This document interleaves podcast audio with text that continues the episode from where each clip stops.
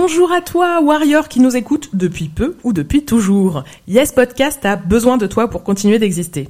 Et oui, on en a parlé dans l'épisode 52, depuis deux ans, l'existence de ce podcast repose sur le travail gratuit des femmes, en l'occurrence nous. Vous êtes plus de 10 000 auditoristes à nous écouter chaque mois. Si vous mettez tous un euro, ça peut nous changer la vie. Et si tu ne peux vraiment pas, n'hésite pas à partager notre appel ou à nous mettre une pluie d'étoiles sur ta plateforme de podcast préférée. Le lien de la cagnotte est en description et sur notre Insta. Elle s'appelle De la force pour les warriors. Dans tous les cas, merci à toi et gros love. Yes! Ever catch yourself eating the same flavorless dinner three days in a row?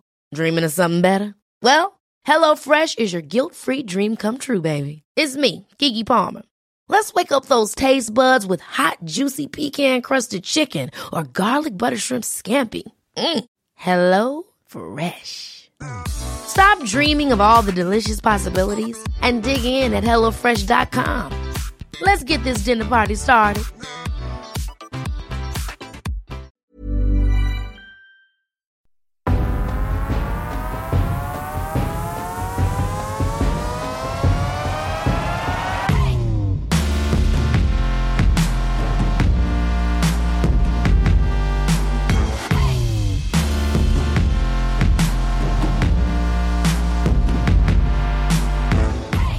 Vous, nous revoilà pour un nouvel épisode de Yes, le podcast de Warrior. Deux fois par mois, on célèbre les victoires de meufs contre le sexisme et ça nous fait un bien fou. Je suis Anaïs et comme toujours, je suis en compagnie du binôme qui fait trembler les hommes cis. Salut Margaïde. Hello Salut Elsa. Coucou Dans le dernier épisode, nous avons parlé des dictates de beauté et nous ne pouvions pas parler de ce thème sans parler de grossophobie, donc la discrimination et la stigmatisation des personnes grosses. Si vous nous écoutez fidèlement, vous avez déjà entendu pas mal de témoignages en ce sens et je pense notamment à celui d'Olga qu'on salue bien fort et qui avait pris la parole dans l'épisode Warriors en confinement. On sait donc sans surprise que la grossophobie, c'est comme le sexisme, le racisme, l'homophobie, elle est partout dans le milieu médical, au travail, dans l'espace public, dans la pub, les films, le sport. Et c'est donc aussi une oppression que l'on qualifie de systémique, donc qui touche tous les pans de la société et qui est malheureusement super structurée et donc particulièrement compliquée à faire reculer. On a donc préféré y consacrer un épisode entier parce qu'il y a beaucoup à dire et parce qu'on voulait pouvoir inviter une personne non seulement concernée mais aussi engagée. Et j'ai donc le plaisir de vous présenter Anouche. Salut Anouche. Salut tout le monde Coucou Merci d'avoir accepté notre invitation euh, et d'être en studio avec nous aujourd'hui. Et merci de nous avoir invités, euh, Gras Politique et moi. Eh ben, tout le monde est ravi, c'est Voilà. génial. Ils sont là derrière dans le studio. Ils sont pas, elles sont pas derrière moi, c'est juste, euh, elles On- sont dans mon cœur. Voilà, dans nos Oh, waouh. Donc tu fais partie du collectif Gras, Gras Politique. Donc pour le présenter, c'est un collectif de personnes grosses fondé en 2016, si je me trompe pas, Exactement. euh, qui lutte contre donc la maltraitance médicale, la discrimination à l'embauche, la précarisation. Je vous cite parce que nous, personnes grosses, possédons un majeur et que nous nous apprêtons à le tendre. Exactement. c'est ça. Donc tu es même la seule membre marseillaise. Exactement. Je, Super. je représente le Sud. Génial. bah, en plus, nous, on est hyper chauvine du 13, donc euh, Ouais, ouais, voilà. on, est, on est très contente de te rencontrer et de te recevoir. Merci, merci d'être là. Merci. Et du coup, euh, Marguerite va te présenter un petit peu pour nos auditorices. euh, Mais avant, euh, Ok. Anouche, comment tu vas? Mais ça va super bien d'être euh, d'être ici en fait. Ah, mais Ça chouette, fait cool. très très plaisir euh, de pouvoir venir parler euh, d'un sujet bah, qui, qui me tient euh, vraiment à cœur. Oui. Et euh, voilà. Donc c'est cool. Trop bien. Tout le monde est content. On est, on est, on est, on va passer une bonne journée. Oui. Marga, du coup, est-ce que tu peux nous en dire plus euh, sur Anouche? Oh bah c'est surtout Anouche hein, qui nous en- peut nous en dire plus sur elle. présente-moi, présente-moi donc. Donc Anouche, tu as 38 ans, Oui, c'est ça. tu habites donc Marseille. Yeah. Et euh, hier quand je t'ai appelé un petit peu pour préparer l'émission, tu m'as dit euh, que tu étais grosse depuis toujours. Oui, exactement. Je suis, je suis née grosse, c'est incroyable. Euh, non, j'ai toujours été euh, une, une enfant euh, grosse. On aime bien dire potelée, voilà. Et puis, euh, et en effet, euh, ben, en, en grandissant, euh, j'ai aussi pris des kilos. Enfin voilà, jusqu'à jusqu'à arriver au poids que je fais aujourd'hui. Et ça, c'est euh, c'est le résultat de tous les régimes euh, qu'on m'a forcé à faire justement pour éviter que je fasse ce poids-là aujourd'hui. Donc euh, Mais le pire dans ce que tu m'as raconté, c'est que le premier régime, tu l'as commencé, tu avais 5 ans. C'est ça, Cinq ans. exactement. Mmh, cinq dans la ans. violence. Voilà. C'est après moi je viens d'une famille euh, de, de personnes grosses. Mes deux parents euh, étaient gros, mon frère euh, était gros, mes trois grands-parents sur quatre étaient gros. Donc bon, euh, voilà, on est il y a un terrain euh, génétique, on va dire. Mhm. Euh, et mes parents voulaient absolument, je pense, euh, euh, éviter que nous on subisse ce que eux ont subi. Le mot grossophobie, évidemment, ils l'avaient absolument pas. Ils n'avaient pas forcément conscience que c'était une oppression systémique. Par contre, ils, se, ils sentaient bien euh, qu'ils étaient euh, euh, traités différemment, Mmh. voilà, et ils n'avaient pas envie que leurs enfants soient vivent ça. Donc, je pense que c'est pour ça que dès les premiers signes, euh, si, si vous voulez, de grosseur un peu euh, en dehors du, du truc un peu chubby de l'enfant, quoi, Mhm. ils se sont dit bon, on va aller voir le médecin. Enfin, on va peut-être éviter. Ce qui fait qu'à 5 ans, on m'a amené euh, chez un diététicien qui m'a expliqué que j'allais mourir à 20 ans si je continuais comme ça. Waouh, waouh, waouh. Et, euh, et du coup, qui m'a mis au régime strict. Et hum, en fait, j'ai été au régime strict. C'est quoi régime strict Alors, Pour un enfant que- de 5 ans, ça veut Pour- dire quoi bah, Ça veut dire aucune sucrerie, aucun gâteau. On pesait mes aliments. donc, Ah, génial. Enfin, j'étais j'étais déjà obsédée donc à 5 ans par euh, les calories de ce qu'il y avait. Je savais déjà Mhm. à 5 ans le nombre de calories dans un blanc de poulet, dans Mmh. euh, la portion de riz, dans la portion de légumes, euh, Mmh. voilà. Et du coup, été obsédée par ça aussi évidemment, puisqu'on m'avait prédit une euh, affreuse à 20 ans. Bon, quand t'as 5 ans, t'as l'impression que 20 ans c'est un vieux grabataire, mais tu te dis Ouais, ça a l'air cool quand même. J'ai peut-être envie de rester en vie jusque-là, quoi. Enfin, Ouais. Putain, la menace, Voilà, quoi. quoi. la- la- Ouais, c'est c'est assez violent. Ouais. Et en fait, on se rend compte, euh, notamment euh, en militant, qu'on n'est vraiment pas seul, quoi. Que il y a beaucoup, beaucoup de meufs à qui on a dit ça euh, enfant. Ouais. Et du coup, euh, on se sent moins seul, mais on se sent encore plus en colère, quoi. Ouais, ouais. Parce que Parce que toi, en fait, euh, tu, tu n'avais pas conscience en fait de vivre une discrimination quand tu étais adolescente, même jeune adulte. C'est venu bien plus tard. Tu me disais oui, à travers ton engagement féministe. oui, même. exactement. Après. Bon, je rappelle mon âge, je suis pas non plus euh, vieille euh, grabataire, mais bon, 38 ans. C'est-à-dire que dans les, quand j'étais ado dans les années 90, et pardon, je suis très fière d'être marseillaise, mais quand même à Marseille, c'est aussi un peu particulier, quoi. Enfin, Mm. voilà. Le militantisme, euh, il était très loin, Ouais, ouais. et euh, Mm, on n'en mm. parlait absolument pas. Et on n'avait pas conscience du tout que c'était euh, que c'était une oppression systémique. Moi, la grossophobie internalisée Mm. me faisait dire à l'époque que les gens avaient raison, quoi. Et c'était de la grossophobie bienveillante, comme le sexisme bienveillant, qui est tout aussi nocif, mais on croit qu'on est bien intentionné. Ouais, exactement, parce Ouais. que ça vient de médecins. Donc Ouais. forcément, euh, le médecin, il sait Mm. mieux que toi Mm. euh, sur ce sujet-là, no- normalement. Et puis, euh, t'as tous les membres de la famille, Ouais. les amis qui sont « Non, mais tu sais, c'est pour ta santé, Bah c'est oui. pour si... Je vois, tu grossis beaucoup quand même. » Bah en fait, posez-vous la question pourquoi je grossis. Au lieu de me dire tu grossis, pose-toi la question pourquoi euh, une ado grossit en fait, Mm. Ouais, ou, ouais. euh, ou une enfant grossit. Enfin, Mm. voilà. il y a Ça, des- ça, ça raconte des choses. ouais. voilà. Mm. Une enfant, elle va pas se faire euh, à manger toute seule, quoi. Et une enfant, euh, si elle va voler à manger, c'est qu'il y a un problème. Mm. Enfin, c'est pas, c'est pas Bien de la perversité, c'est pas, euh, c'est Mm. pas de la gourmandise, euh, comme on aime euh, le dire. Non. Bien sûr. Et donc, comment est-ce que tu es arrivé à, à rejoindre Grapolitique, qu'on surnomme aussi Grapo Et il y a aussi un autre petit surnom un peu. Les identitaires du bourrelet, tu veux Voilà. dire? Oui, voilà, c'est ça, c'est nous. Trop bien. Euh, alors j'ai j'ai rejoint Grapo sur euh, sur la demande de Daria et Eva en fait. On se connaissait de Twitter. Donc Daria et Eva, Pardon, qui qui sont... les, les cofondatrices de Mm. Grapolitique. Ouais. Pardon, dé- désolé. J'ai l'impression que tout le monde On le va, sait. on va les reciter, t'inquiète. Mais tout le monde, tout le monde va le savoir après Voilà. cet épisode. Euh, donc euh, Daria et Eva euh, sont sont des amies euh, très proches euh, toutes les deux qui euh, qui ont toutes les deux décidé en 2016 de de, de cofonder Grapolitique parce qu'elles se sont rendues compte que il n'y avait pas d'association ou de collectif, en tout cas euh, de lutte Mm. radicale contre la grossophobie. Il y avait quelques assauts historiques Mm. Qui étaient nécessaires et qui le sont encore, mais qui sont pas politiques. Mm. Voilà, qui sont pour euh, pour la parole et pour euh, pour essayer de rassembler les personnes grosses entre elles, de que c'est que les personnes grosses trouvent un un lieu d'écoute euh, safe, on va dire. Mhm. Mais c'était pas du tout à but euh, militant et à but euh, politique, quoi. Enfin voilà. Alors nous, on- Mhm. J'insiste beaucoup. On est des militantes euh, politiques. Enfin, le, le gras est politique et voilà. Moi, je vous Et- suis depuis longtemps, j'ai bien voilà. compris. hein. Et on est là pour le montrer et, euh, et on veut faire changer les choses. Mm. Après, c'est très compliqué évidemment, Ouais, euh, mais on est là pour ça. Yes. Et du coup, ouais, euh, Daria et Eva m'ont proposé, euh, me voyaient très très vénère sur Twitter. Et du coup, m'ont dit, bah, tu veux pas venir à Crapaud Ah bah oui, d'accord, ok. à peu près le, It's a match. voilà. À peu près la conversation euh, en réalité. Génial. Bah, ça tombe bien parce que nous aussi, on est un petit peu radical dans notre genre. Ouais, Donc euh, voilà.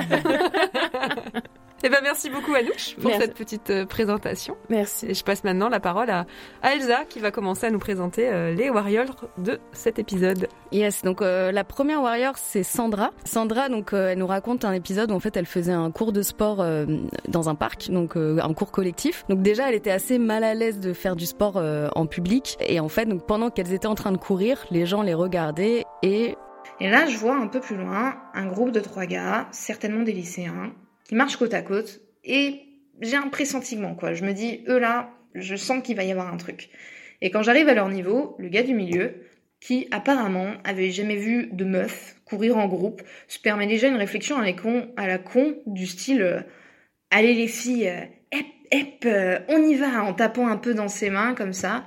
Donc déjà, juste ça, cette réflexion de merde, bah ça m'a saoulé. Je supporte plus la moindre réflexion en fait sur les faits et gestes des filles ou des groupes de filles dans l'espace public. Donc quand je passe à son niveau, je lui lance franchement le regard le plus méchant que je suis capable de lui lancer et je peux même pas retenir un mais franchement ferme ta gueule. Et je dépasse et je continue mon chemin. Et derrière moi, je l'entends dire euh, mais putain mais elle veut quoi celle-là? Mais bon, je laisse courir, j'ai pas envie de me prendre la tête, j'ai pas envie de me confronter à lui, donc je continue à faire mon truc et à courir. Sauf que comme on fait des tours sur une zone assez réduite, bah je suis amenée à le croiser une deuxième fois. Et je me dis, à tous les coups, il va me faire une réflexion. Et quand je repasse à son niveau, effectivement, bah ça loupe pas. Il refait une réflexion et euh, je crois comprendre. Allez, c'est ça, vas-y, cours la grosse. Je dis je crois comprendre parce qu'il y a deux mots que j'ai très bien compris, c'est la grosse et avant, je suis pas trop sûre de moi sur la phrase, mais j'ai quand même bien saisi le message. Et là, juste, je, suis hors de moi, quoi. Je, je peux juste pas laisser passer ça. J'ai laissé passer des remarques euh, comme quoi j'étais grosse quand j'étais au collège, quand j'étais au lycée. Aujourd'hui, je ne peux juste plus laisser passer gratuitement des remarques comme ça. Donc là, ce que je fais, c'est que euh, je m'arrête net de courir et je marche dans sa direction et je dis non mais t'es sérieux là en fait? Mais tu te prends pour qui? En gueulant bien fort pour que bien tout le monde entende. Et lui, il continue à marcher dans la direction opposée, un peu en fuite. Et puis à ce moment-là, il me répond euh, tout penaud, euh, mais vas-y, euh, c'est bon, c'est même pas de toi que je parlais en plus. Et là, juste, bah, c'est trop facile, quoi. Je le crois pas. Enfin, je lui dis, ouais, non, mais c'est ça, non, mais bien sûr. Et puis le respect, en fait, juste, c'est pas une option, le respect des gens. Et là, bah, du coup, je continue mon chemin parce que j'ai pas envie, euh, il est en fuite, j'ai pas envie non plus euh, de perdre du temps euh, sur mon sur mon entraînement pour ce pauvre mec. Donc bon, je me remets à courir, super énervé, mais je me remets à courir. Et là, un peu plus loin, je dépasse un, un groupe de jeunes, donc du coup qui marchent dans le même sens que moi et qui ont du coup croisé ce gars juste avant. Et quand je les dépasse, eh ben, il y a un gars du groupe de jeunes qui me dit merci beaucoup. Et là, en fait, euh, je comprends pas, quoi. Je, je, je, le regarde, un peu interloqué, quoi. Je comprends pas pourquoi il me remercie, en fait. Et là, il, il me dit, sa réflexion, euh, c'était pas pour vous, en fait. C'était pour elle. Et il montre son ami avec qui il était. Et là, juste, enfin, j'étais choquée, quoi. Je lui ai dit que, bah, dans tous les cas, que ce soit pour moi ou pour elle, euh, je pouvais pas laisser passer cette remarque, quoi. Ce, ce, cette remarque gratuite qui a, a rien à faire là, quoi. Et du coup, bah, ils m'ont encore remercié et puis on a tous euh, continué notre euh, chemin de notre côté. Donc du coup, j'étais vraiment, enfin à la suite de ça, j'étais super touchée quoi. Même si sur le moment j'étais super énervée, j'étais aussi tellement fière d'avoir répondu pour la première fois de ma vie en fait au fait que j'étais soi-disant grosse. En plus, le pire c'est que dès que dès que je lui ai répondu au gars, dès que je l'ai mis face à son propos, bah il était tout penaud comme un gamin qu'on engueule. Il a même pas cherché la confrontation, il, était, en fuite en fait. Et même si c'était qu'un gamin, bah franchement c'est déjà une putain de victoire pour moi d'avoir osé répondre à une remarque comme ça. Merci Sandra pour euh, pour ce témoignage. Alors disclaimer, euh, Sandra euh, nous a envoyé un mail pour préciser au début en fait qu'elle n'est pas grosse, c'est-à-dire qu'elle elle dit qu'en fait elle a essuyé des remarques grossophobes de la primaire jusqu'au lycée, qu'elle a jamais été grosse, qu'elle faisait du 38 au lycée, qu'après elle a un peu pris du poids, qu'elle a fait du 40. Elle dit que les remarques qu'elle a pu subir n'ont rien à voir avec ce que les personnes grosses subissent, mais que sans sans même être grosse, elle a subi effectivement un certain nombre de remarques grossophobes toute sa vie en fait. Et moi ce qui me marque là-dedans, c'est que bah effectivement, c'est vraiment omniprésent en fait la grossophobie et que euh, c'est quelque chose, euh, voilà, sans encore une fois, comme elle le dit, hein, sans confondre avec, les oppressions systémiques que subissent les personnes grosses. On remarque que c'est vraiment un cancer en fait qui gangrène notre société, qu'il y a une une banalité malheureusement avec laquelle, bah, comme on voit là, un lycéen peut dire à une fille euh, allez la grosse tu cours comme ça etc et c'est vrai que par exemple ces derniers temps j'ai beaucoup entendu parler de la grossophobie des mères qui contrôlent beaucoup l'assiette de leur fille et le poids euh, de, de leur fille hein, et qui ont été shamées en fait dans leur rapport à l'alimentation euh, dès l'enfance. Voilà ça me fait penser aussi à la culture des régimes etc dont on va sûrement beaucoup parler dans dans l'épisode hein, et qui fait que bah au final toutes les femmes finissent par être complexées parce que voilà même si on n'est pas grosse on nous dit qu'on est grosse en fait bah, toute la journée quoi ou on a peur de devenir grosse on a peur aussi. de devenir grosse alors juste pardon plusieurs points déjà c'est générationnel. Hein. Enfin, ça fait des ça fait des siècles que mm. le, la grosseur est, est diabolisée. Mm-hmm. Donc euh, et ça fait des siècles qu'on met dans la tête euh, des femmes, notamment parce que alors oui, les hommes aussi subissent la grossophobie. Évidemment, ça il y a, mm-hmm. y a vraiment pas à le nier. Après, c'est un autre niveau que que les que ce que subissent les femmes. Mm. Et il faut qu'ils atteignent un poids bien supérieur mm-hmm. à celui euh, où les femmes commencent à être euh, à, à, être considérées comme grosses. Ouais.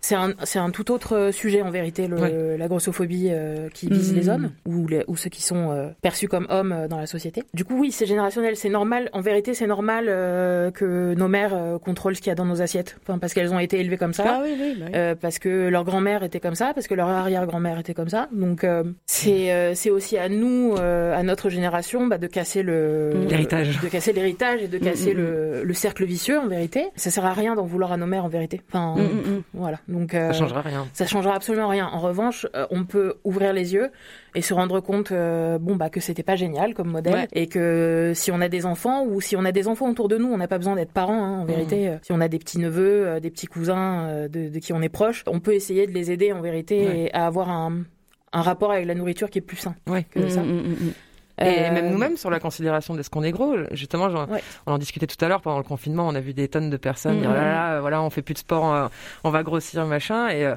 les gens, voilà, qui font du 38, du 40 peuvent se considérer comme gros alors que c'est pas alors, le cas. Et notre regard sur nous-mêmes doit changer ouais. aussi. Oui, oui, complètement. Et euh, du coup, je vais préciser quelque chose. Ouais. Euh, Sandra, ne, pardon, n'a pas subi de grossophobie. Elle subit ce qu'on appelle du body shaming. Voilà. Oui, voilà. C'est très lié, évidemment. Mmh. En vérité, on n'arrête pas de le dire. Hein. Mmh. Le, la grossophobie, ça doit être un sujet qui doit être euh, vraiment pris par les féministes aussi. Mmh. Parce que le jour où il y aura plus de grossophobie, il y aura plus de body shaming, mmh. et donc euh, toutes les femmes seront libérées. Il n'y a pas que les femmes grosses qui seront libérées. C'est-à-dire qu'on libérera vraiment toutes les femmes. C'est juste imaginer deux minutes tout le temps de cerveau disponible une fois qu'on aura arrêté de penser à combien il y a de calories là-dedans, combien oui. est-ce que je peux manger ça? Non, je vais pas manger ça parce que euh, hier j'ai mangé un truc un peu plus sucré. Eh oh, on va se calmer. Mmh. non, mais c'est voilà. Mmh. Euh, ouais. Donc vraiment c'est pour libérer toutes les toutes mmh, les femmes et du coup Sandra euh, sans être grosse a subi donc du body shaming. Mmh. Euh, voilà, c'est hyper important de, de le ah, dire. Mais carrément, euh, ouais. Voilà, euh, la grossophobie aussi, c'est un spectre. J'aime mmh. bien le rappeler. Oui, oui, oui. C'est-à-dire que plus on s'éloigne de la de la norme ouais. et plus on subit de la grossophobie, plus elle est violente et plus elle est mmh. constante et dans tous les dans toutes les strates de notre vie. Donc euh, donc voilà. Après, c'est super cool que, en effet, elle ait réussi à, bah, à parler, en fait, mmh. tout simplement, puisqu'on. Ouais, nous... puis là, c'est solidarisé aussi. Oui, oui, oui. oui. Mmh, Donc, euh, ça, c'est une. Puisqu'elle dit aussi que c'est la première fois de sa vie qu'elle arrivait aussi à, ouais. à répliquer dans l'espace public aussi. Je pense ouais. que c'était important. C'est super compliqué. C'est et aussi il faut pas s'en vouloir euh, quand on n'y arrive pas. Ouais. Enfin très clairement. on n'arrête pas de le dire. C'est vraiment. Euh, il euh, y a des moments comme ça, des clics en fait euh, où, on, où on va se sentir le pouvoir, où on va se sentir le la force de le faire. Et c'est génial. Et par contre, si on a si on n'y arrive pas, euh, surtout ne pas s'en vouloir. quoi. c'est ok. Enfin voilà. Et puis même ne pas se mettre en danger. Généralement, on y arrive oui, quand on ça. sent que la situation le permet. Mais si c'est vraiment flippant, que la personne en face bien est violente sûr. ou autre, évidemment. Euh, et puis l'espace disponible aussi, euh, bien simplement sûr. mental. ouais, ouais, ouais, exactement. Mm, mm, Bien, bah, du coup, on va passer à, à Maïlis. Maïlis, elle a 31 ans et la victoire qu'elle va nous raconter, elle a eu lieu quand elle avait 22 ans lors de la fête de la musique à La Rochelle. On l'écoute. C'était le moment euh, de rentrer après une super soirée, à danser, à chanter, à crier euh, sur le port. C'était vraiment euh, une super soirée. Et donc on recommence, on était sur le chemin du retour avec plusieurs, euh, beaucoup de personnes. En fait, on reprenait les mêmes rues pour rentrer chez nous. Et à un moment, euh, on passe dans une rue et il y avait des gars qui étaient le long d'un mur, qui avaient l'air un petit peu éméchés. Et à un moment, on en voit un qui se jette dans d'énormes cartons. Il y avait des cartons par terre, donc il se jette dedans, donc ça fait du bruit. Donc bah tout le monde le regarde, moi aussi. Et en fait là, euh, il fixe son regard sur moi et avec ses copains, il commence à, à m'alpaguer en me disant "Et eh, euh, eh, vas-y gros cul, qu'est-ce que t'as euh, Sale gros cul, va." Et en fait à ce moment-là, dans ma tête, ça a fait un gros tilt. Là, à ce moment-là, j'avais donc 22 ans, 22, 23 ans. Et en fait, pendant toutes mes années collège, on m'a attribué le doux nom de général gros cul parce que j'ai des fesses qui sont assez proéminentes, qui ont toujours été proéminentes du plus longtemps dont je me souvienne, et on m'appelait quasiment que comme ça. Donc c'était sans trop détailler assez dur à vivre. Et là, à ce moment-là, tout ça m'est remonté.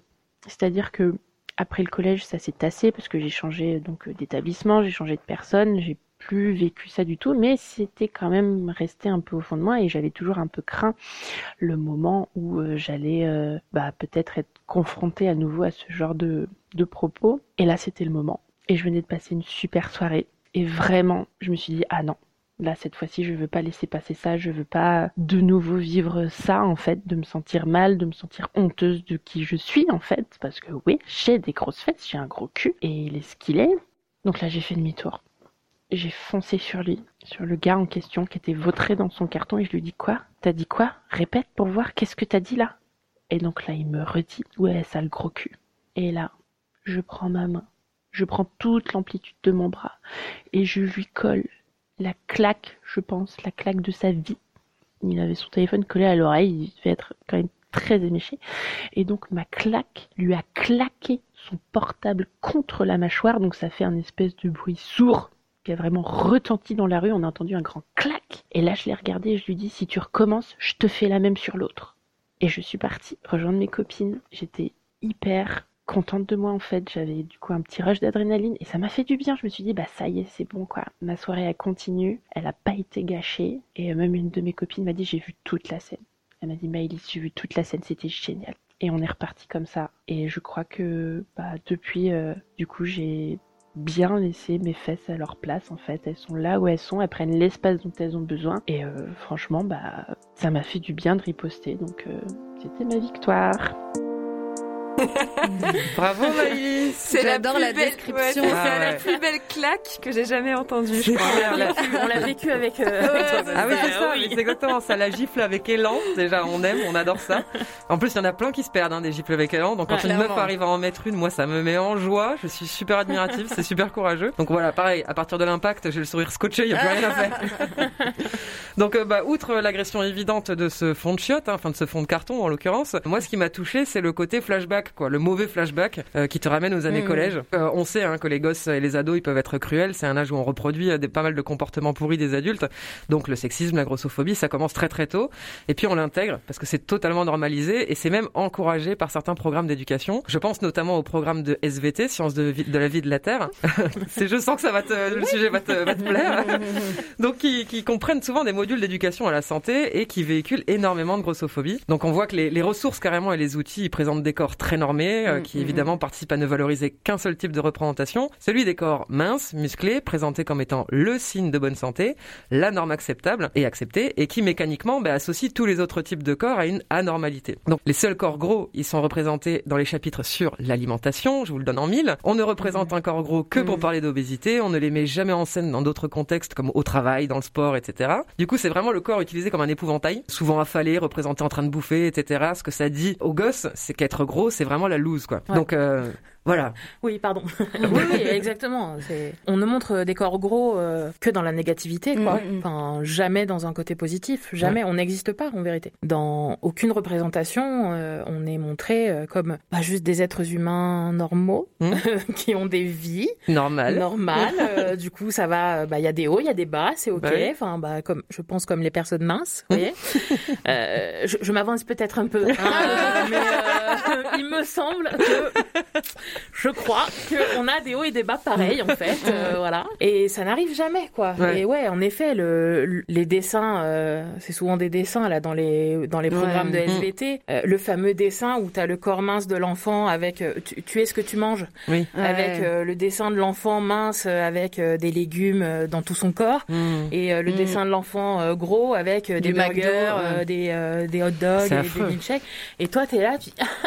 Et donc, un enfant euh, de 8 ans, 10 ans, 12 ans, euh, tout seul, il va aller s'acheter son McDo. euh, Mm, mm, C'est ça c'est... Il Ouais. mange mal tout seul, quoi. Enfin, Puis ça donne des billes aux gamins qui harcèlent les gros en plus. complètement. Complètement. C'est, C'est... affreux. Bon, j'ai trouvé un lien sur ce sujet qui est super intéressant. Je connaissais pas ce site, hein, svtégalité.fr. Ah, je ne connais pas non. Voilà, c'est découverte d'hier soir pour moi. D'accord. Euh, je vous mettrai du coup le lien en description de l'épisode parce que non seulement il propose une critique de la pédagogie actuelle, Ok. euh, mais en plus il propose aussi des pistes d'évolution. Cool. Euh, Il y a même un- une activité de une activité qui est proposée de sensibilisation pour les élèves de sixième. Donc si des enseignants et des enseignantes nous écoutent, je vous invite euh, très fortement à aller creuser ce lien parce que vous avez un rôle à jouer contre la grossophobie à l'école, euh, contre le sexisme, le racisme, etc. Mais pensez à la grossophobie. S'il vous plaît. voilà. Et donc, euh, bah, j'ai vu que notamment dans ses ressources, le bouquin de Daria Marx est recommandé, fait partie des références pédagogiques. Il s'intitule Gros n'est pas un gros mot. Euh, donc, on le recommandera aussi dans les liens pour que pour que vous, vous puissiez euh, le, le- vous le procurer, ce qui est fortement recommandé. Fortement. Il, n'est pas très cher. Il ne coûte que 5 euros. euh, En plus, ah bah, Brio, vraiment aucune donc, excuse, là. voilà. Et pardon, c'est Daria et Eva qui l'ont écrit. Ah, c'est Daria et Eva, ouais, d'accord. Toutes les deux. Autant pour moi. Non, non, mais il n'y a pas de souci. Pardon, je peux. Non, bah, tu fais très bien. précisions. Tu fais très bien, c'est nécessaire. euh, c'est un outil, je pense. euh, alors, je, prêche pour ma paroisse évidemment, mais c'est un outil qui est cool parce que bah, il est très accessible en fait. Ouais. Enfin, il a été écrit euh, vraiment dans le but euh, de ben, de sensibiliser les gens qui n'y connaissent rien euh, à la Mmh. grossophobie. Et ça peut être cool et je pense que ça peut être lu dès, dès, dès adolescents en Ouais. fait. Donc euh, Et vous faites du coup avec Grave Politique, vous intervenez, enfin je sais pas si vous Ouais. faites des interventions milieu scolaire ou, ou auprès de pédagogues euh, directement. plus trop depuis Covid. Ouais. Ah bah oui, c'est clair. Ouais. Voilà. Alors nous, on a on a plusieurs axes en fait avec Gras Politique, et dont celui d'intervenir dans les dans les écoles, les collèges, les lycées, euh, quand euh, on veut bien de nous. On va parler aux, aux élèves euh, et on va euh, essayer de déconstruire avec eux euh, bah, les biais grossophobes qu'ils ont. Ouais. On essaie de leur montrer qu'on est tous grossophobes, même euh, même nous grosses quoi. Enfin, Mhm. donc euh, donc voilà. Ouais, ouais. Et on si essaie de, de faire, de leur faire comprendre que la moralité qu'on met derrière une euh, morphologie, euh, ben, pff, on a le droit de dire des gros mots ici ou Oui, c'est de la merde. En plus, Voilà, ça, pardon. Merde, Euh, ça va. Merde, c'est- le plus gentil des gros mots. Ça ça clair. non, mais voilà, le- la morphologie ne, Mm. ne donne aucune indication que ce soit sur la santé Mhm. ou Ouais. la moralité de quelqu'un. Bien sûr. On peut être gros et en bonne santé, et on peut être gros et en mauvaise santé, et c'est ok. Ouais. En vérité, euh, Comme on a- peut être mince et en mauvaise santé également. Exactement. Donc, euh, Oui, bah, clairement, attendez, vous voulez dire que gros et mince, on aurait les mêmes vies? Non, non, non, non, non. Ça va être la Va pas trop de loin l'épisode. même, hein. Euh, Attendez, là, c'est la révolution, là. Euh, Qu'est-ce qui se passe Euh, voilà. Donc ouais, on fait, on fait. Alors évidemment, depuis 2020, on n'en fait plus, Mm. mais on en a fait quelques-unes. On faisait aussi, euh, on est intervenu dans des colloques euh, médicaux. Ouais. Euh, nous, Oula. euh, ouais, Ouais, ça a dû Ça être violent, devait ça. être, euh. Ah, c'est des grands souvenirs. Ah. Euh, c'est des très très bons, bons souvenirs, certains, et d'autres un peu plus violents, quoi. mm. Mais c'est c'est normal. Enfin, on s'y attend et on est armé euh, pour ça, Mm, quoi. Il y a des médecins qui font leur business là-dessus, donc j'imagine que ça doit résister à c'est mort. C'est un business. euh, alors évidemment, là maintenant, j'ai plus le chiffre en tête, mais c'est euh, il y a des millions de- d'euros euh, dans de business euh, de, de la minceur, quoi. Mm. Ouais. Donc euh, évidemment que ils se battent pour garder leur gras de. Bah ouais. enfin, ah, pardon, leur bout de gras. voilà. Euh, ouais, donc on participe. Euh, au maximum, on essaie de parler aux gens, en vérité. Ouais. Au maximum, on Mm. essaie de sensibiliser euh, les gens, Ouais. les non concernés. C'est une grosse partie de notre travail. Notre travail aussi, c'est de, de bosser avec les concernés pour que elles comprennent. Je dis elles parce que ben on reste une asso féministe et queer quoi. Donc euh, Mm.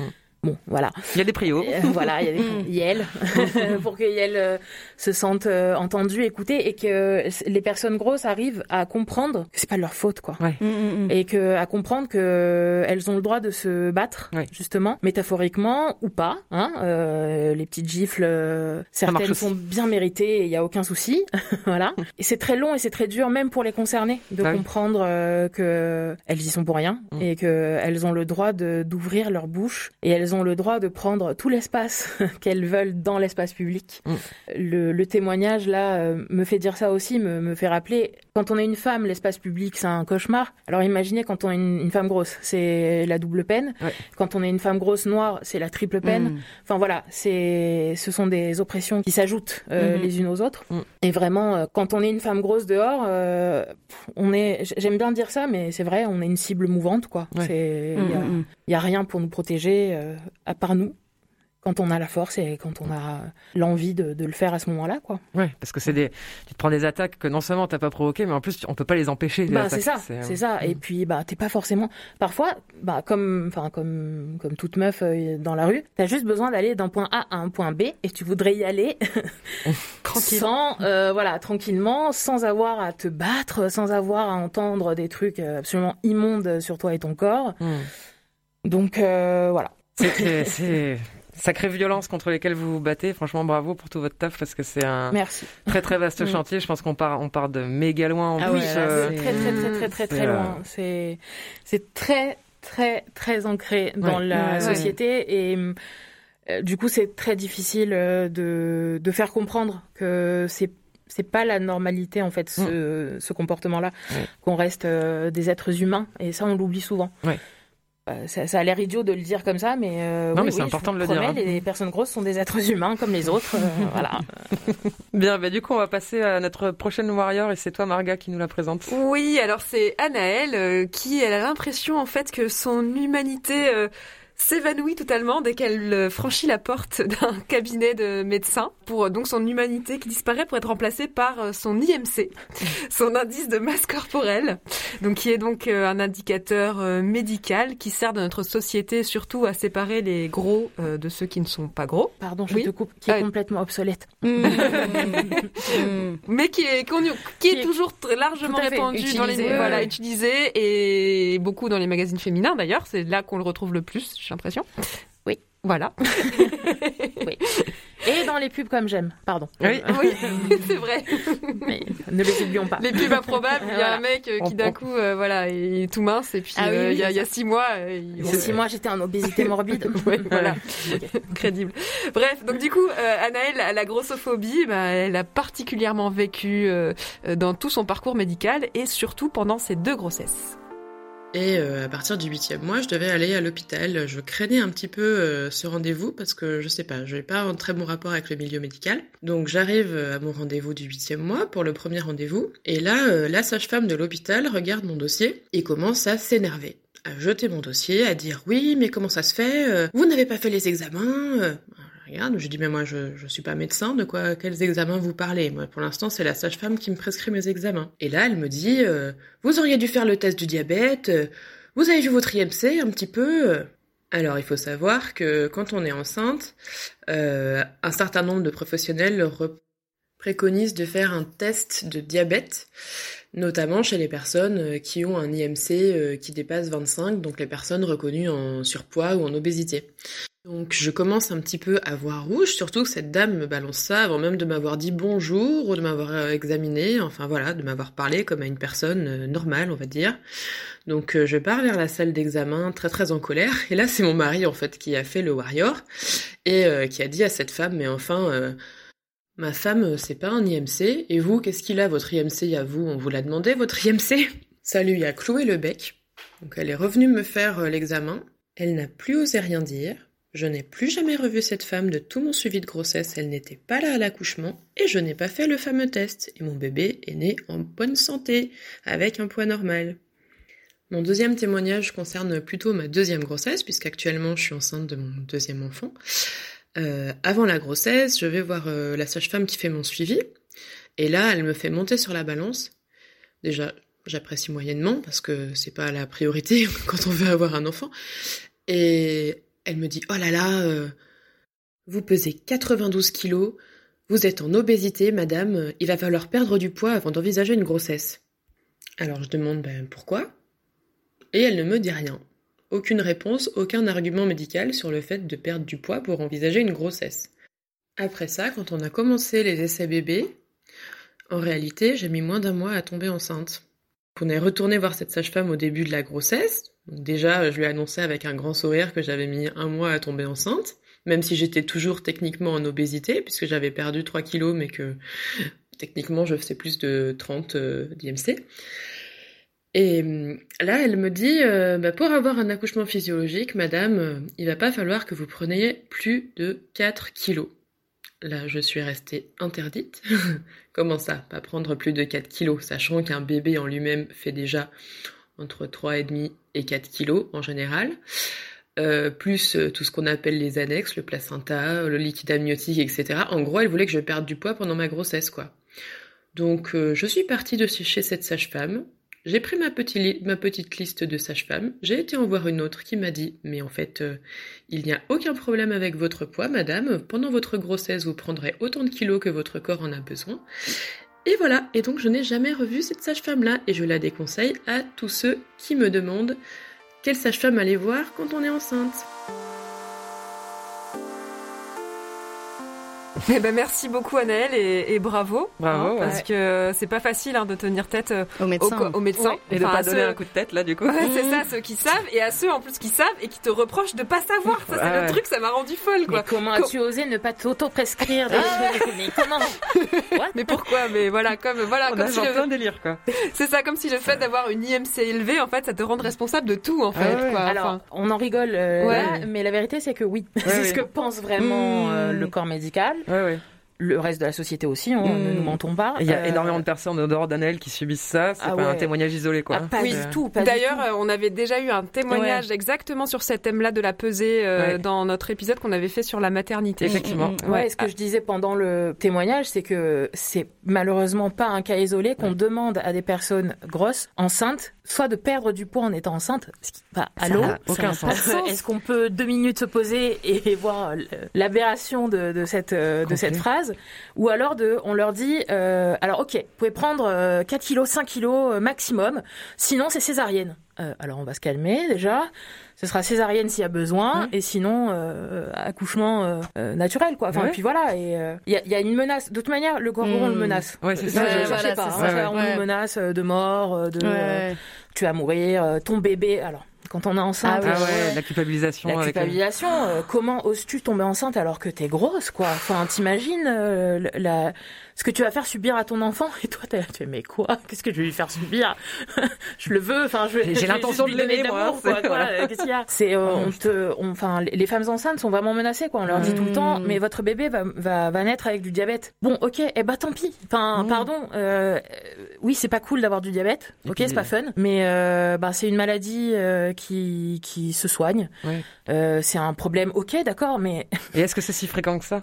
Alors euh, pas, enfin c'est fréquent d'avoir des enfants qui naissent avec du diabète, Mais oui, qui conçoit, euh, en fait. mais euh, pas forcément euh, en tant que femme grosse. Voilà, c'est ça. Une femme mince aussi peut accoucher d'un Mmh, enfant euh, et peut fait. avoir euh, du diabète euh, gestationnel, quoi. Donc on va se calmer les médecins, on va, Mmh. on va redescendre euh, sur d'un ton et on arrête la culpabilisation, quoi. C'est, on n'a pas le droit de toute manière. Enfin, l'idée même qu'une personne grosse se reproduise, il y a un truc très violent qui arrive. euh, Ouais. Chez, chez les médecins de What, comment tu oses? Ouais. Comment oses-tu te reproduire, toi, le monstre Voilà. Pourtant, les connards, ils hésitent pas, euh, Ah, mais bien sûr. apparemment, à se Non, non, il y a hein. aucun, il y a aucun problème. Mm. Et, euh, et du coup, c'est très violent généralement. Mm. Alors, le corps médical est violent De base. en- de base. Mm. Euh, quand euh, quand t'es une femme qui veut tomber enceinte. euh, pff, c'est voilà. Je vous rappelle que la PMA en fait euh, nous est interdite. Hein, en tant que femme grosse, euh, on n'accepte pas euh, les PMA au-delà euh, de l'IMC euh, à 30. Putain, je savais même pas. Ah ouais. Je sais. Quand on réclame la PMA pour toutes, on réclame aussi la PMA pour les femmes grosses. Quoi. D'accord. D'accord. Voilà. Ah ouais, non, je savais même pas non plus. Mais C'est vrai que ça a complètement été invisibilisé parce que oui, j'ai ouais, suivi le ouais, sujet. euh, complètement. Après, c'est, enfin voilà, le, le droit à la PMA, euh, il devrait être euh, universel, quoi. Oui, euh, Mmh, voilà. clairement. Et euh, mais on sait pas forcément que les femmes grosses n'y ont pas accès Ah ouais. euh, et on les, on leur refuse euh, maternité. Sinon, on leur demande de maigrir. Et euh, il y a beaucoup, beaucoup, beaucoup trop de, de femmes qui vont se faire opérer Ah ouais. pour pouvoir tomber enceinte après. Sauf que tomber enceinte une fois que tu as eu une chirurgie bariatrique, c'est très dangereux. Ah ouais. Donc voilà, Mais pour les médecins, c'est moins dangereux euh, de, de faire maigrir. euh, Bon, en plus, bon, les chirurgies bariatriques. euh, Ouais, Est-ce que tu peux préciser juste oui, ce pardon. que c'est? Est-ce Voilà que c'est- pour ceux par- qui. ouais, j'ai toujours l'impression que tout le monde sait ce que c'est. Pardon. Tout le monde ne regarde pas M6, on en, on en parle Incroyable. après. la chirurgie bariatrique, en fait, c'est la chirurgie euh, pour euh, réduire euh, la taille de l'estomac. Il y a Mm. plusieurs euh, Mm. méthodes. Il y en a trois grandes. Euh, il y en a plus que deux qui sont beaucoup utilisées aujourd'hui parce qu'ils se sont rendus compte que la première, euh, c'est qui était la pose de l'anneau, ils se sont rendus compte qu'il y avait quand même un taux de mortalité un peu trop haut et qu'ils n'arrivaient plus trop à le cacher, quoi. Donc euh, genre. Ah bon, euh, bon, on va arrêter de le faire? Oui, merci. Enfin, il y en a encore euh, 2000 à peu près qui sont posés par an en France. Ah ouais. Non mais. Ouais, ouais. C'est énorme. Euh, alors que c'était à 40 000 il y a euh, 15 ans, quoi. Ah ouais, donc, euh, voilà. Et c'est donc le bypass et la sleeve. C'est les deux grandes euh, opérations pour euh, euh, couper l'estomac. Hein, très clairement, en fait, on, on coupe un organe sain euh, pour euh, le réduire euh, à la- à la- au maximum. Ouais. Et pour bah, pour que la personne ne puisse plus manger en vérité. Enfin donc elle va maigrir et c'est pas c'est pas évident en fait. Enfin c'est Ouais. pas euh, c'est pas tout le temps le cas, mais euh, les les trois premières années elle va beaucoup maigrir. Avec euh, ça va avec aussi perte de, de nutriments et de Ah oui. voilà Euh, perte de cheveux, perte de dents, euh, dépression, hausse des suicides. 56% des opérés euh, font des tentatives de suicide. Oh la vache. Euh, c'est énorme. Enfin, je veux dire, euh, juste quand on se pose deux minutes et qu'on Ouais. lit sur sur sur l'opération, c'est pas Mm. C'est pas la solution miracle euh, qu'on nous vend. Mais en plus, c'est pas forcément lié à l'alimentation. Enfin, c'est ça que. Pourquoi, Alors, pourquoi on c'est ça. C'est-à-dire que dans la tête, euh, mais même c'est ça qui est très rageant, c'est que même dans la tête des médecins, en Mm. vérité, et parce que les médecins ne sont pas forcément euh, au courant de ce qu'est l'obésité. Mm. Euh, Il y a, euh, je crois qu'il y a une session euh, sur euh, l'obésité dans tout le parcours médical, sur les 10 ans, là, euh, 10 ans d'études. Ouais. Euh, ils ont euh, deux heures sur euh, l'obésité, quoi. Ah oui, ok, Donc, super. Non, c'est pas des spécialistes euh, de l'obésité, très clairement. Euh, l'obésité, c'est multifactoriel. C'est tout simple. Il n'y a pas une raison de devenir euh, gros. Mm. Il y a mille raisons et il y a euh, et c'est pas parce que tu vas arrêter de manger Mm. que tu vas maigrir, Ouais. en fait. Donc euh, pff, voilà. Ça peut être des raisons psychologiques, hormonales. Psychologique, hormonale, euh, euh, socioculturelle, Génétique. euh, le génétique. Mm. Il y a tout un de maladies aussi. Euh, le, il y a un énorme taux de gens euh, gros qui ont des troubles du comportement alimentaire, Mhm. des, ce qu'on appelle des TCA. Et par exemple, quand on a des TCA, on n'est pas éligible normalement à l'opération. Mm. Sauf que, dans les faits, les médecins peu scrupuleux euh, opèrent les gens avec des TCA et ça fait des catastrophes Ah oui, euh, affreuses. Parce que ben, un trouble du comportement alimentaire, il n'y a pas que l'anorexie hein, dans le trouble du comportement alimentaire. Il y a euh, le, la boulimie, il y a l'hyperphagie, il y a le binge. Enfin voilà, il y a différents, euh, il y a différents troubles. Et euh, un trouble non euh, soigné, on- si on te t'enlève les deux tiers de ton estomac et que euh, t'es boulimique, euh, je, je vous laisse imaginer Ouais. la catastrophe quoi. Enfin, Ouais, clairement. voilà. Euh, donc voilà. Donc c'est euh, c'est multifactoriel. C'est les enfin les personnes grosses sont euh, en majorité des personnes euh, les plus précaires Ouais. en vérité. Et ça on n'aime pas trop le dire, on n'aime pas trop le voir. Dans l'imaginaire en plus collectif, on, on dessine encore les pays riches comme euh, les personnes grosses quoi. Et Mm. t'es là, tu fais, non, dans la réalité c'est le contraire en fait. Mm. C'est c'est même euh, très très fortement le contraire. Ouais. Plus tu grossis, plus tu descends en fait dans l'échelle sociale. Donc euh, D'où le fait qu'il faille aussi lutter contre des émissions qui, euh, Mhm. qui au Ouais. contraire, glorifient ce genre d'opération et le présentent comme une solution unique et euh, à tous les problèmes. Ouais, ouais, tu parles de Opération Renaissance.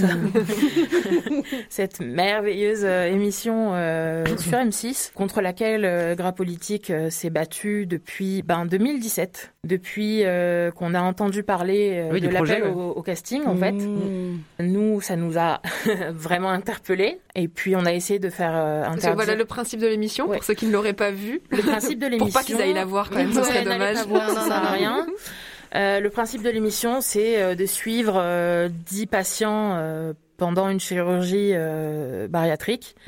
Euh, alors, soi-disant avant, pendant et après. Elle a suivi euh, ces, ces 10 patients pendant 3 ans, ce qui, euh, enfin, ça a été présenté comme révolutionnaire et incroyable. En fait, c'est du harcèlement. C'est bah, non, c'est pas du harcèlement, c'est juste que 3 ans, c'est rien en fait Oui. dans la vie euh, d'une opération euh, de chirurgie bariatrique. Ouais.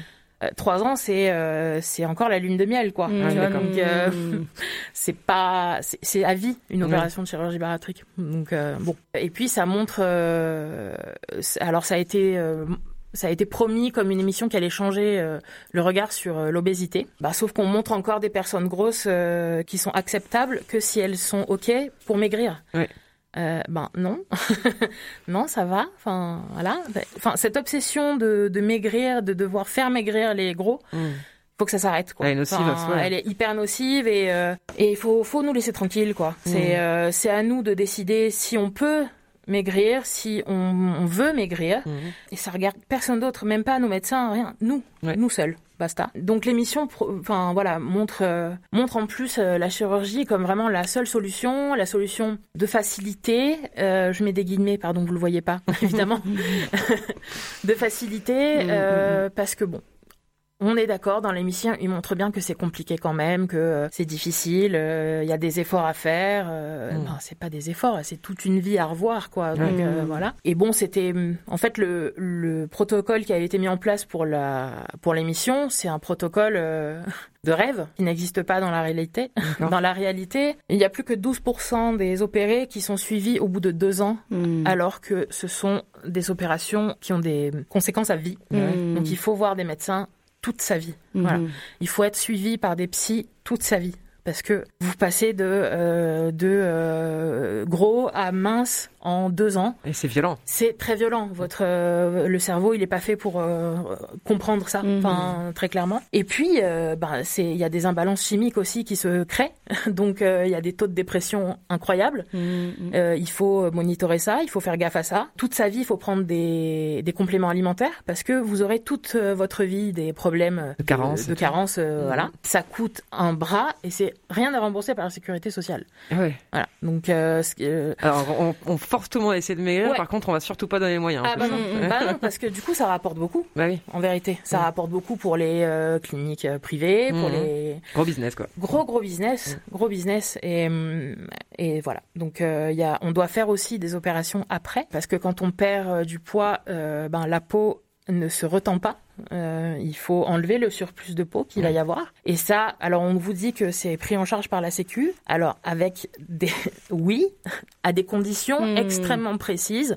Il faut savoir que à un demi centimètre de peau en moins, la Sécu vous dit non, D'accord. débrouille-toi. Ah ouais, on en est là. C'est avec, c'est avec, la, avec la Complètement. règle et le maître. Complètement. Mmh. Ok, d'accord. Donc, enfin, c'est des opérations très lourdes, très compliquées, et euh, et on présente ça comme euh, solution, la solution, ouais. ce qui n'est pas le cas. Euh, voilà. Et l'émission, en plus, euh, bah, elle banalise euh, cette idée que de toute manière, le gros, il faut qu'il maigrisse, Mmh, mmh, mmh. et que le gros, le mot renaissance, quoi. Enfin, il est d'une violence euh, particulière. Ça veut dire que quand on est gros, on vit pas. On attend de maigrir pour euh, vivre. Mm. Ce qui est, alors, c'est vrai pour certains et certaines, parce que c'est tellement ce qu'on leur a mis dans la tête. C'est tellement ce qu'on nous met dans la tête quand on est gros qu'on peut pas être heureux quand on est gros, Mm. qu'on peut pas avoir de vie quand on est gros, que forcément personne va nous aimer, que euh, on on n'aura pas de famille, on pourra pas être épanoui en étant gros. Donc euh, voilà, il y a un truc de euh, ça, ça cache du coup euh, les autres vrais problèmes, Mm. tu vois, de pourquoi euh, on n'est pas bien euh, dans notre vie à ce moment-là. Les gens sont persuadés qu'en maigrissant, Tout ira mieux. tout ira mieux. Mm. Et c'est aussi très violent pour ça, parce que bah, les gens maigrissent avec euh, l'opération. Alors ils maigrissent dans les 5 ans. Au bout de 5 ans, il y a un taux incroyable de reprise. Hein, de, il y a euh, 50... euh, je, je voudrais pas dire de bêtises dans les chiffres, mais il y a une énorme, euh, il y a une énorme, euh, un Proportion, énorme mm. proportion pardon, de reprise de poids et on peut rien y faire. Quoi. Ouais, ouais. Donc euh, voilà. Avec euh, deux tiers de l'estomac en moins. Donc euh, bon, Ouais, ça veut dire Ouais. qu'il y a d'autres problèmes que la nourriture. A priori, Enfin, ouais. Voilà. Mm. Bref. et, euh, et voilà. Donc c'est un. C'est ce qu'on reprochait pardon à l'émission, c'était de montrer que de ne montrer que ça comme solution Mm. et de dire euh, vous allez revivre après. Non, tu peux vivre, tu peux revivre en fait le jour. Moi, j'aime bien dire que tu revis le jour où tu commences à, à accepter que tu as des problèmes euh, qui peuvent être euh, psy, euh, qui peuvent être euh, de maladies génétiques et compagnie, et que tu vas essayer de trouver une solution à ce moment-là. Le moment où tu, où tu décides de te soigner mentalement. Mm. Ça, c'est une renaissance. Voilà. Pas de maigrir. Bah, bravo pour votre mo- mobilisation en tout cas parce que je pense que Cette, cette émission, elle est, elle est parfaitement dégueulasse. Ah, dégueulasse, oui. Euh, mais du coup, votre mo- mobilisation avec Grapoétique, notamment, je pense à vos live tweets pendant l'émission, c'est hyper utile parce que du coup, ça fait vraiment ouvrir les yeux, bah, comme la discussion qu'on a là, Ouais. sur des choses très spécifiques sur lesquelles euh, la majorité de la population est, je pense, parfaitement ignorant. Bien sûr. Et euh, du coup, bravo parce que vraiment, c'est Bah, merci. c'est c'est courageux et ça doit vous coûter, j'imagine, en a- fatigue morale et physique. Alors ça nous a beaucoup coûté, mais en même temps, euh, ben il faut bien le faire quoi. Ouais. Il y a un moment Ouais. donné, euh, on savait très bien qu'il allait y avoir des gens qui allaient voir l'émission Ouais. de toutes les manières. Enfin, que C'est M6, quoi. C'est- C'est M6, donc Mm. il y a forcément, il y a quand même eu un million sept hein, de, de téléspectateurs. C'est- Donc euh, c'est pas beaucoup pour eux. Mais c'est pour trop, nous, c'est trop trop. quoi. Mm. Enfin voilà. Et du coup, nous, on se disait, euh, il faut quand même que quelqu'un puisse débunker tout ce qui se dit dans la Mm. dans l'émission. Donc, on a fait ces live tweets aussi pour ça, pour euh, pour montrer les. euh, Il y a eu des mensonges tout le long de l'émission Mm. hein, et qui, qui ont été dits par des médecins Mm. aussi. Enfin, c'est grave. c'est gravissime. C'est très très grave. Tout ça pour renforcer l'insécurité des personnes grosses. Et, euh, et des femmes en fait, enfin et des femmes grosses et euh, les pousser vers la chirurgie parce que pour le coup, 80% des opérés ce sont des femmes. Ah. Hmm. Ouais. Alors qu'il y a une, autant de femmes que d'hommes gros. Hein, je veux dire, euh, Oui, la, c'est- la, la proportion de personnes grosses, c'est vraiment 50-50. D'accord. Euh, voilà. Par contre, 80% de femmes opérées. Ouais, parce que le sexisme ajouté à la grossophobie Évidemment. rend ça parfaitement Évidemment. invivable, particulièrement pour les femmes. quoi. Bien sûr. Mm. Mais ce qui est super, c'est moi j'ai vu, j'ai suivi un peu là c'est sur Twitter euh, ces live tweets et j'ai l'impression qu'il y a quand même pas mal de femmes qui se posaient justement la question de cette opération et qui en voyant vos live tweets commençaient justement à, à réfléchir et à, Ouais. à se poser des questions. Oui, oui. Donc euh, c'est c'est c'est une petite victoire quand même. oui, euh. bien sûr, oui, oui, on est on est contente de ce qu'il y a eu autour en fait et de et de l'impact et des gens qui ont été touchés par par nos live tweets ou même par par notre Instagram, euh, Mm. voilà, qui connaissaient absolument rien à la grossophobie et qui Mm. euh, qui commencent à se poser des questions là-dessus. Ouais. C'est trop bien. Enfin, Ouais, nous, c'est notre but, hein, donc euh, on est super heureuse Ça, de c'est ça. des, ça, c'est des rafales de victoire non Oui, négligeables. bravo. Voilà. Bravo. Merci. Et du coup, Elsa, tu nous présentes notre prochaine warrior, euh, qui est une amie à toi, il me semble. Oui, c'est Zina, euh, je crois que tu la connais. Oui. Euh, donc euh, d'ailleurs, elle, elle, enfin, elle a aussi participé à la campagne contre contre cette émission. Donc voilà, donc Zina, elle est, elle est conseillère politique et elle anime aussi un compte Instagram sur l'alimentation intuitive et donc sur les TCA. Donc là, elle, elle nous a fait en fait deux témoignages. Le premier, un témoignage chez un médecin, et le deuxième plus sur la question de l'alimentation. Donc euh, on va d'abord écouter celui sur sur le médecin. J'ai rendez-vous chez le kiné pour un, truc que j'ai au pied. Une malformation héréditaire, je le précise parce que plusieurs personnes de ma famille sont concernées, quelle que soit leur morphologie. Mais évidemment, quand on est une personne grosse comme moi, aller chez un médecin ou un personnel soignant, c'est s'exposer au risque de se faire réprimander sur son poids. Bref, je vais chez ce kiné qui m'ausculte, qui me donne toutes les recommandations d'usage et qui, en plein milieu de la consultation, me dit Bon, puis perdre un peu de poids, ça vous ferait pas de mal. je le regarde comme ça, puis je lui offre mon plus large sourire. Et je lui dis, ben si, justement. En fait, moi, j'ai 20 ans de boulimie vomitive à mon actif. Et perdre du poids, ou essayer de perdre du poids, est une des choses qui m'a fait le plus de mal. Du coup, il me regarde, complètement halluciné, limite ému, comme ça. Il me dit, mais je suis vraiment désolée, je pouvais pas savoir. Je lui dis, bah oui, mais justement, vous ne pouviez pas savoir. Et une réflexion comme celle-là, elle n'est pas anodine. Donc, il me paraît assez important de s'interroger sur la pertinence de l'affaire. Et du coup, on a eu toute une discussion hyper intéressante sur la façon d'aborder ces choses-là avec sa patientèle, euh, sur l'importance de, de, se poser la question déjà, parce que énormément de personnes grosses se prennent systématiquement des réflexions sur leur poids quand ils vont voir le médecin, alors même qu'elles ont des pathologies qui ne sont pas impactées, pour lesquelles maigrir ne changerait rien.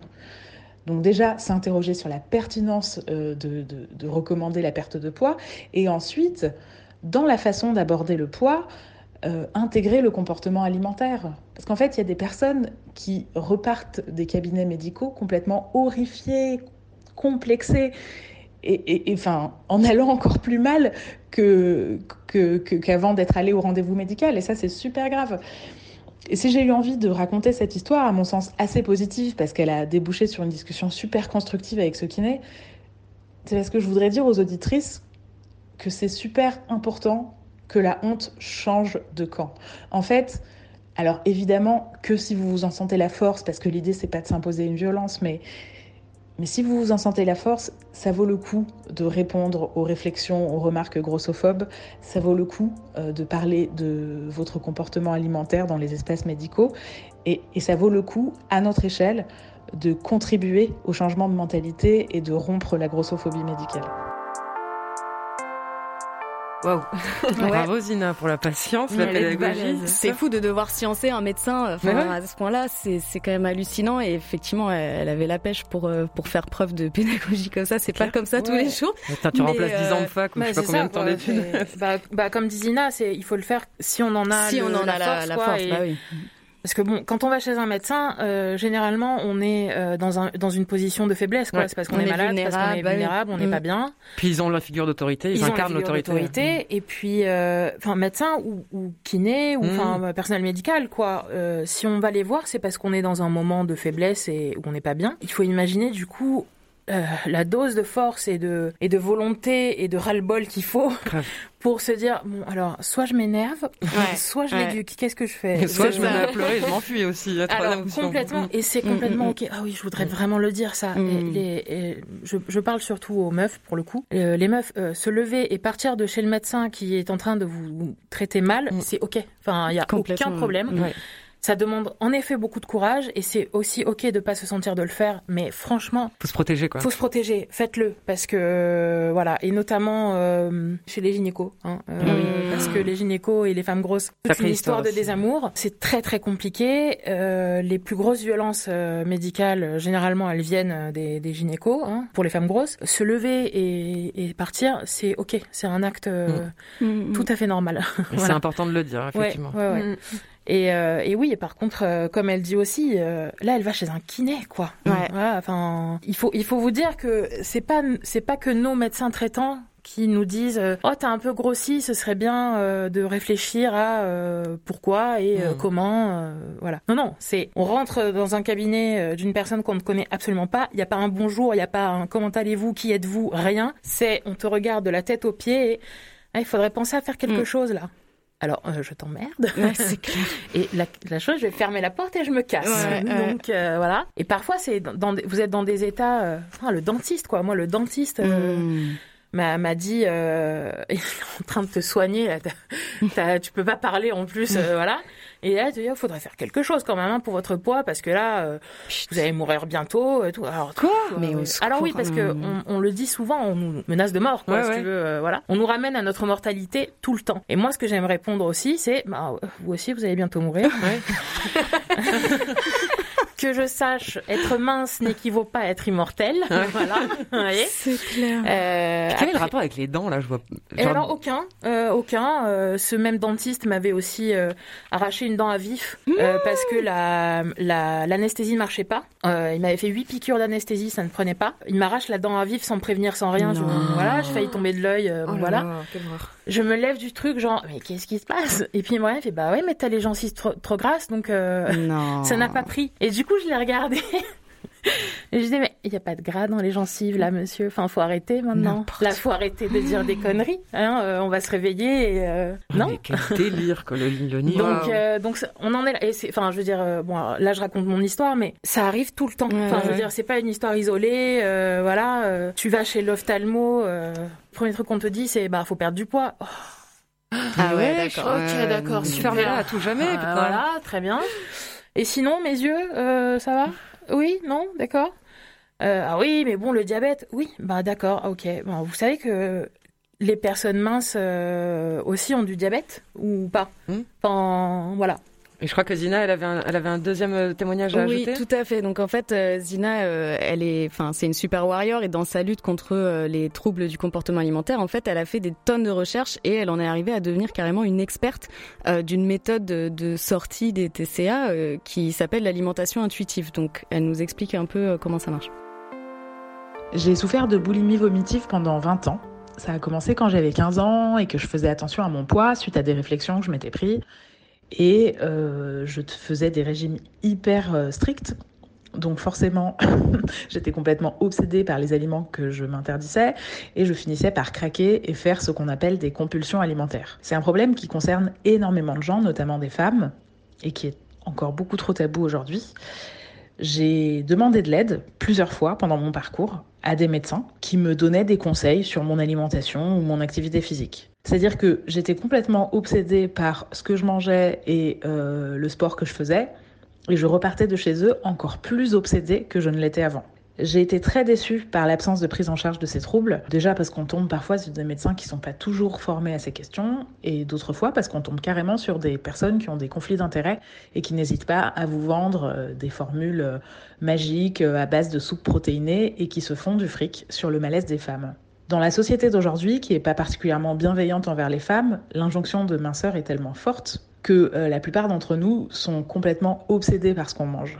Ce qui a fait que j'ai réussi à m'en sortir, c'est une approche qui s'appelle l'alimentation intuitive, qui a été euh, théorisée par deux diététiciennes américaines en 1995, donc euh, ça date peut-être de, de, cette année, quoi, qui consiste en dix principes qui appellent à euh, la bienveillance, l'autocompassion, euh, qui invite à écouter sa faim, à s'autoriser à manger, y compris quand on n'a pas faim, et qui invite à se concentrer sur les vraies choses. C'est-à-dire euh, qu'on est nombreuses à essayer de maigrir pour s'aimer, alors qu'on pourrait commencer par s'aimer avant d'apaiser sa relation à la nourriture. On prend souvent les choses à l'envers, et notamment parce qu'on est dans une société qui vend du régime à tout va et qui fonde tout un pan de son industrie sur euh, le malaise qu'on crée chez les femmes. Donc c'est pas un discours évident à avoir, c'est une véritable parole alternative euh, qui fait son entrée timidement en France, mais qui a déjà pas mal de succès aux États-Unis. Et euh, l'approche de, de, de l'alimentation intuitive, c'est de vraiment dire aux gens, il est possible de redevenir une mangeuse intuitive il est possible d'avoir une relation à l'alimentation qui soit à peu près aussi évidente que celle que vous avez avec votre envie de faire pipi. Quand vous avez envie d'aller aux toilettes, vous y allez, c'est tout. Vous vous dites pas hm, non, j'ai bu trop d'eau ce matin, non, mais vas-y, je vais pas boire de la journée comme ça ce soir ceci. Non, euh, vous théorisez pas le truc. Vous, avez envie de faire pipi et vous y allez et puis ça vous prend pas plus de 3 secondes dans votre cerveau, vous pouvez vous concentrer sur d'autres choses. Eh ben croyez-le ou non, il est tout à fait possible grâce à cette approche d'avoir ce rapport-là à l'alimentation. C'est du travail, c'est pas évident, ça demande une déconstruction qui nous fait passer par des chemins émotionnels pas toujours évidents. J'ai fait le choix, moi, de, de partager mes expériences là-dessus et de témoigner sur mon compte Instagram parce que je pense qu'on peut vraiment aider les femmes à se concentrer sur les vrais objectifs qui ne sont certainement pas la perte de poids.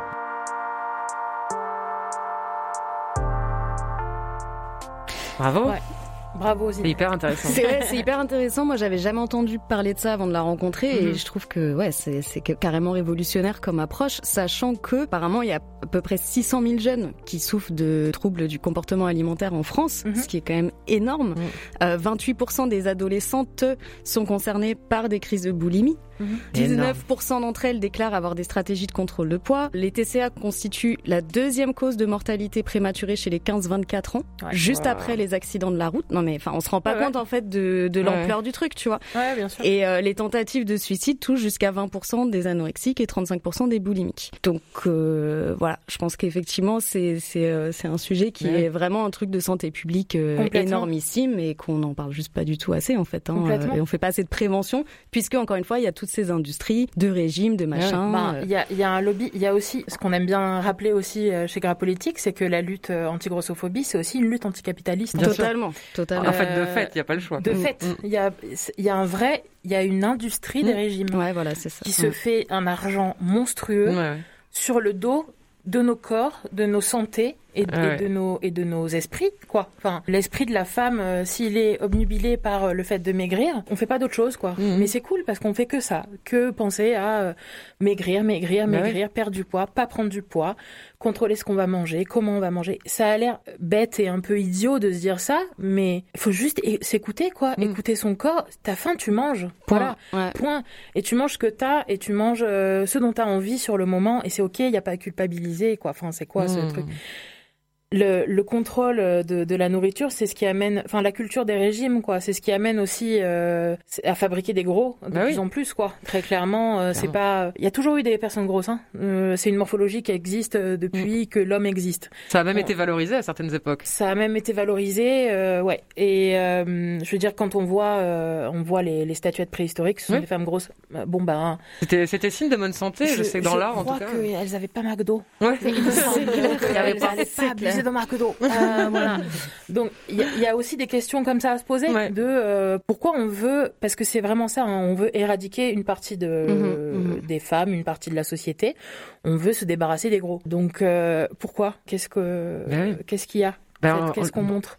Bah on montre que on est l'échec euh, de, de la culture Ouais. des régimes. Donc euh, ça, il faut pas trop trop le montrer, il faut pas trop euh, Mm. que les gens euh, le voient, que les femmes le voient, faut qu'on nous diabolise encore parce que comme ça, on peut faire peur et on peut contrôler encore un peu plus Mhm. euh, l'assiette des femmes, quoi. Bien sûr. Mhm. Donc euh, ouais. On l'a dit la dernière fois, on disait si, si demain toutes les meufs du monde se- s'aimaient, le nombre d'industries qui se pèteraient la gueule. Et alors moi, Euh. je vais je vais je vais un peu au-delà. Parce que s'aimer, c'est une injonction que c'est une injonction supplémentaire. Je Ah oui, mais moi quand je dis ça, c'est... euh, Ouais. oh, pardon, c'est vrai, je, le- je, le- je le formule mal. Mais si demain, on, s'a- on- tout le monde euh, vivait son corps de façon très normale, Exactement. le maquillage, la cosmétique, Ouais. la chirurgie, la coiffure, les Ouais, régimes, le machin, tout ça s'effondrerait en fait. Exactement. euh, la société capitaliste a tout intérêt à ce qu'on se déteste en fait. Complètement. Voilà. Et elle fait tout pour ça. Mm. Et, euh, et donc, euh, rejoignez la lutte anticapitaliste. Oui.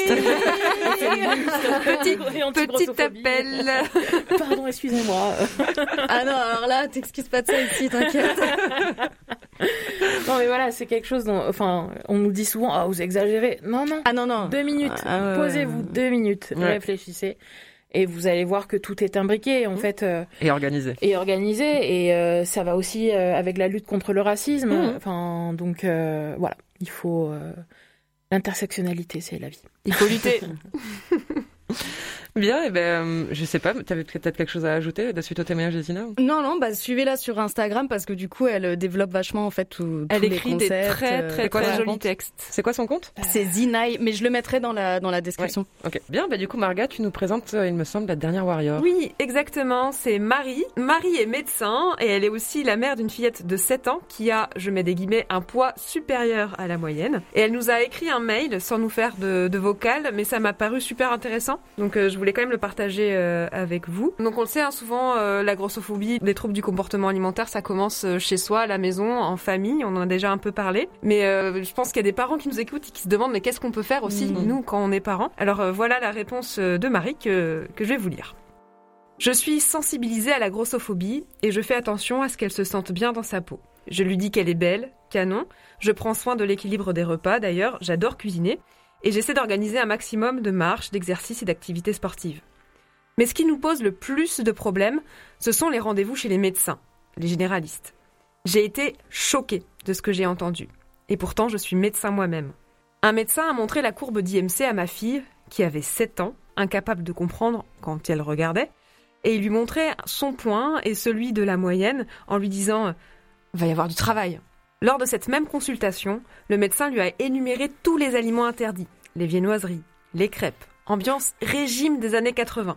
Ma fille a demandé si elle avait le droit de cuisiner des biscuits ou un gâteau avec moi pour son goûter. Je précise au médecin que c'est l'occasion pour nous d'y mettre des fruits. Le médecin lui a répondu Pourquoi? C'est ton anniversaire? Les gâteaux, c'est pour les anniversaires? Un autre médecin m'a demandé de cuisiner uniquement des purées ou des soupes le soir, alors que je lui avais expliqué que c'était ce qui posait le plus de problèmes à ma fille. On nous a distribué des fiches illustrées pour les enfants pour qu'ils calculent combien de morceaux de sucre et quelle quantité de matière grasse contiennent chaque aliment.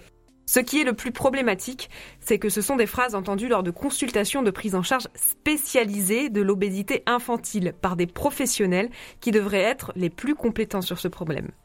Je suis alarmée de voir les messages que nous transmettent un certain nombre de confrères. Non seulement ces messages sont inadaptés, non productifs, mais me paraissent même nocifs pour la santé. Pour moi, la prise en charge de l'obésité, en particulier infantile, telle que véhiculée par les médecins qui ont croisé notre route, est un échec de la médecine en 2021. J'ai dû expliquer à ma fille de 7 ans que même les médecins pouvaient se tromper, qu'elle ne devait pas tout écouter, que même face à un docteur, elle avait le droit de réfléchir et de dire qu'elle n'est pas d'accord. Et symboliquement, nous avons jeté les carnets de prise en charge du réseau à la poubelle. Je voulais juste conseiller à d'autres personnes qui rencontrent ce problème de ne pas hésiter à consulter plusieurs professionnels, médecins, diététiciens, nutritionnistes, éventuellement psy, jusqu'à ce qu'ils trouvent la personne qui leur convienne et qu'ils ne sont pas obligés de répondre à toutes les injonctions qu'ils entendront. Voilà pour euh, le témoignage de Marie. Euh, Ah, merci je- beaucoup. T'as 7 ans et tu te manges ça. Voilà. Ça, il- Et Ça alors, fait, j'imagine, euh, ça fait beaucoup écho à ce que tu Ah, disais toi. ça, fait écho beaucoup ben, à mon histoire à l'histoire de plein plein de personnes Voilà. grosses que je connais Mais ce qui est hallucinant, c'est de voir que ce qu'elle raconte là en 2021, finalement, ce que tu as vécu. Ouais, euh, c'était dans les années c'est- 80 moi hein, Voilà. donc, euh, Donc, y a pas- fin ça a pas 80, changé. donc ça n'a pas changé donc euh, c'est assez hallucinant et en même temps je je suis pas du tout étonnée enfin de vraiment pas Mm, mm. Après, moi, je, je- j'ai envie de, de dire aux, aux parents d'enfants, euh, d'enfants gros, laissez-les tranquilles, quoi. Mmh. La- Laissez-les en paix, quoi. Ouais, ouais. Et puis euh, il y aura il y aura le temps eux euh, plus tard quand ils seront ados eux ou adultes jeunes Mhm. adultes de gérer leur poids comme ils en ont besoin. Et à moins que ce soit une demande de leur part Ouais. express parce qu'ils en souffrent et dans ce cas-là voir pourquoi ils en souffrent. Enfin si c'est à cause des moqueries voilà. Mmh. Bon, ah, ok, mais sinon laissez les gamins et c'est pas la peine quoi. de Enfin, l'envoyer chez les diététiciens, Mais etc. non, parce mais que ça- ça lui dit qu'il y a un problème, mais justement. c'est la porte Ouais. ouverte. Mmh. Pardon, c'est la porte ouverte aux troubles du comportement ouais, alimentaire. ouais, ouais. Quand tu commences à 5 ans, 7 ans, euh, à ce qu'on t'explique que euh, telle sorte d'aliment c'est Mm. mauvais, telle sorte de truc c'est mauvais, tu te l'interdis évidemment. Mm. Enfin, même si t'as 7 ans, euh, que t'as envie de manger un bonbon, tu vas le manger avec de la culpabilisation derrière, Mm. mais alors bien vénère. Hein. Que derrière, on a euh, trois, quatre médecins d'un comme ça qui te dit, euh, bah non, attention, il y a du travail, euh, Ouais. tu vas, tu vas mourir à 20 ans. euh, Enfin voilà. T'es un enfant quand t'es euh, chez justement le, le coup de- du gâteau d'anniversaire. Ah, pardon, c'est triste. hein. c'est vraiment c'est ce que j'ai entendu dans ma vie moi. C'est-à-dire que pendant pendant dix ans, moi j'ai mangé des gâteaux que pour mon anniversaire. Même quand j'allais à l'anniversaire de mes copains, j'avais pas le droit de manger du gâteau parce que euh, j'avais pas le droit. Donc euh, il fallait pas. Et je me souviens que euh, il y avait mes copines qui on faisait un trafic de gâteaux quoi. Euh, Il y avait mes copines qui euh, sans euh, on se mettait dans des endroits où il y avait pas les parents qui nous voyaient et elles me filaient une tranche de gâteau en douce quoi. Enfin genre non c'est mon anniversaire, tu vas manger un tran- une tranche de gâteau quand même. Ok euh, les gars, il y a un vrai problème. Ah là. ouais, non, Donc c'est euh, gravissime, gravissime. Arrêtons de, de focaliser sur le poids des enfants. Un enfant, ça reste un enfant. Et puis, euh, bah, s'il est un peu plus gros que la moyenne, ok, bah, il sera un peu plus gros que la moyenne. Et on verra plus tard, quoi. Ouais. Enfin, en en laissons-le. faisant un problème, on, fait, on peut que aggraver le truc. En fait. Complètement. Mais euh, alors, vraiment, j'insiste. Hein, c'est en mettant au régime des enfants Mm. qu'on fait des gros. Ouais. Donc, euh, y a pas, parce que vous n'allez pas trouver une histoire de personnes grosses adultes qui n'a pas été mise au régime Mm. euh, enfant. Il Mm. y en a pas, ça n'existe pas. Donc, euh, je sais pas, apprenez de- des erreurs dans nos parents et Mm. voilà, ne les faites pas. Laissez les enfants tranquilles. Donc on peut se concentrer sur la bienveillance, simplement vis-à-vis de complètement. gosses. Et puis donner, donner aussi des armes du coup euh, aux enfants euh, pour se défendre Ouais. euh, par euh, la parole, quoi. Enfin, je, je parle pas forcément de et surtout pas entre enfants de, de violence, quoi. Mmh.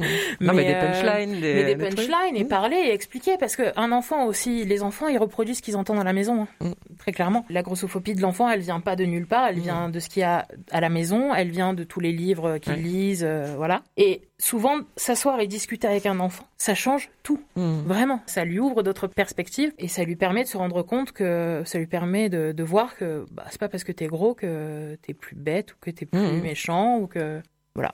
Ouais, Généralement, t'as pas moins de valeur. T'as pas moins de valeur C'est important de le gros, dire. quoi. Mmh. Ouais. Bien, bah du coup, c'est intense cet Eh ben épisode. oui. Ah, c'est- non, mais j'adore, il pourrait durer 4 heures, franchement, c'est tellement nécessaire d'avoir Ouais, ces discussions-là. C'est Mm, mm, mm. passionnant, vraiment, merci beaucoup, euh, Merci. Anouche. Et, euh, et du coup, c'est le moment, justement, euh, ça fait une bonne transition, où on va se faire du bien. Du coup, cette fois, bah, Anouche, on t'a demandé si tu voulais t'en occuper de, ce, de cette partie self-care. Tu l'as Ouais. mieux placé pour l'incarner dans cet épisode.